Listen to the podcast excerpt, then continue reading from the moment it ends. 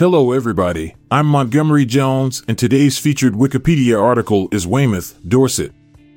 Weymouth is a seaside town in Dorset, England, situated at the mouth of the River Wey. It has a long and rich history, dating back to the Roman era, when it was used as a port. The town is famous for its Georgian architecture, sandy beach, and picturesque harbor. It has been a popular tourist destination for over 200 years and remains so today, attracting visitors from around the world with its numerous attractions, including the Jurassic Coast World Heritage Site, which stretches from Weymouth to nearby Lyme Regis.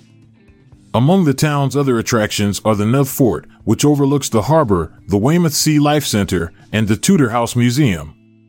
Weymouth hosts many festivals throughout the year, including the Weymouth Beach Volleyball Classic and the Dorset Seafood Festival.